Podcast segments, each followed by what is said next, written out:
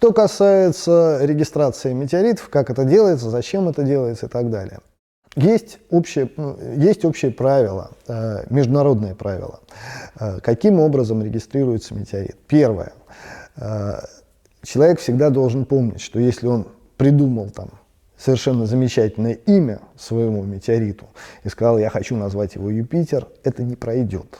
Метеорит называется в первую очередь по названию ближайшего населенного пункта, ну, с небольшими исключениями. Это может быть более крупный населенный пункт, который чуть подальше, но тем не менее в непосредственном, э, в непосредственной близости населенный пункт. Вот. И он называется его именем. Других вариантов названия метеорита нету. Э, общее правило регистрации заключается в следующем. Э, это правило Международного номенклатурного комитета, которое преследует интересы научных лабораторий. Э, в принципе, все грамотно, все очень корректно и, и совсем не больно для находчика. Значит, для того, чтобы данный метеорит зарегистрировать и, получить, и он получил имя, нужно отдать от 20% до 20 грамм вещества в представительную коллекцию. Та, которая, грубо говоря, аффилированная, с которой орган будет производить непосредственно анализ, регистрацию, публикацию. Значит, э, сразу могу сказать, э, вот 20 э, грамм, 20 процентов все время вызывает некие вопросы. Ну, во-первых, конечно, мы всегда приветствуем, если люди не жадные и отдают нам больше этих 20 грамм, что в принципе естественно. Э, масса 20% от вещества предусмотрена для метеоритов массы, суммарной массы меньше 100 грамм.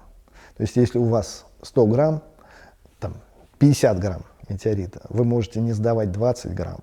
Достаточно будет отдать одной пятой части, то есть 10 грамм для регистрации. Вот. Но это касается только маленьких метеоритов. Э, в свое время даже у нас в лаборатории пытались э, сделать таким образом, что мы должны обязать население отдавать 20%. Это не совсем корректно. Э, это скорее наша просьба, нежели требование какое-то официально задокументированное. Дальше порядок работа осуществляется следующим образом. То есть изготавливается шлиф. Э, а, в первую очередь, хотел бы обратить внимание, зачем это сделано, почему именно такие правила никакие другие. Э, в данном случае преследуются интересы лаборатории. То есть если кто-то вдруг захочет перепроверить результаты, сделать работу на данном веществе, чтобы оно было в доступности и возможности научного использования, берутся именно вот эти вот 20 грамм-20 процентов.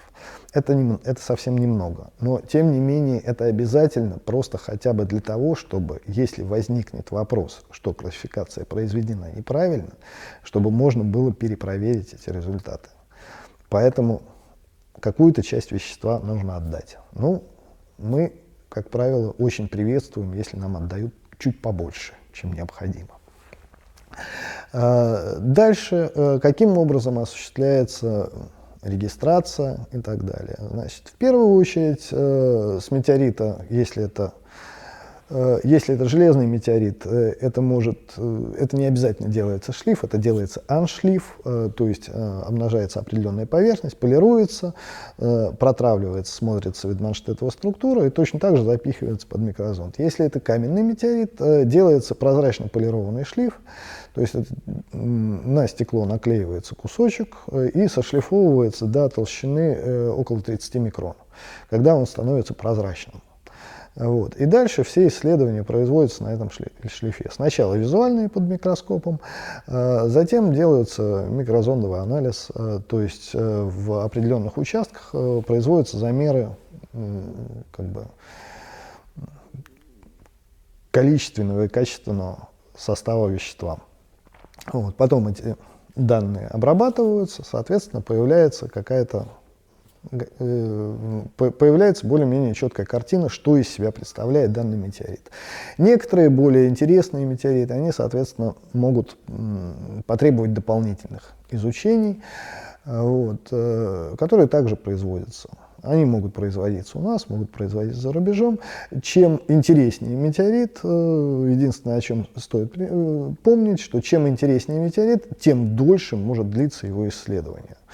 Вот. Ну, это, к сожалению, то, от чего мы никуда деваться не можем. То есть, ну, стоит утешать себя тем, что да, мой метеорит на определении провалялся два года и до сих пор не сделан, но, извините, но зато он очень хороший. Дальнейшие шаги по э, регистрации пишется э, коротенький абстракт, то есть это пишется коротенькая статейка с кратким описанием. Э, из чего состоит метеорит? Э, туда, как правило, включаются, наход, э, включаются обстоятельства находки или падения, то есть э, человеку ну, любую дополнительную информацию он может написать, что нашел я такой-то, такой-то, Вася из деревни такой-то, нашел метеорит, пожалуйста, с удовольствием это дело примем и разместим в описании. Вот. Э, с другой стороны, Значит, э, по возможности как можно более широко расписываются химические свойства данного метеорита, к какому классу он принадлежит и так далее. То есть составляется подобный абстракт. Э, дальше он отсылается на рассмотрение в номенклатурный комитет. За него голосуют э, отдельные члены. То есть говорят, да, все верно, все нормально, все соблюдено. Вот мы это видим, это видим, это видим, все, все хорошо, мы полностью довольны. Мы считаем, что этот метеорит стоит принять. Вот. Когда это голосование проходит, э, данная запись появляется в метеоритном бюллетене. Э, и этот э, метеоритный бюллетень, мало того, что он постоянно обновляется, он есть в онлайн-форме. Вот вы можете увидеть это, эту строчечку здесь и, соответственно, проследить свой найденный метеорит, как он там появился. Очень часто спрашивают, а вот как бы Дается ли сертификат на метеориты после того, как он регистрируется в Международном номенклатурном комитете? Нет, не дается. Значит, э, вся сертификация метеоритов, она, в общем-то, э, сама по себе э, добровольная и не фактически не несет, э, человек, выдающий сертификат, не несет никакой ответственности за то, что ему сказали, он написал, вот, это может оказаться другой метеорит. То есть сертификаты на метеориты не имеют официальной силы они не рассматриваются ни международным сообществом, ничем. Это просто э, лишний способ потешить свое самолюбие. Вот у меня есть метеорит с сертификатом. На самом деле это просто бумажка.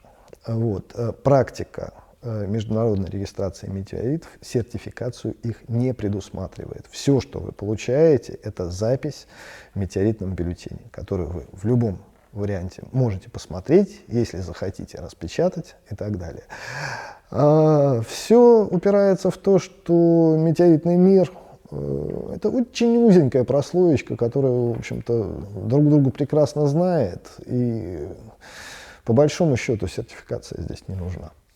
Я занимаюсь непосредственно э, работой с населением, получаю письма, получаю посылки.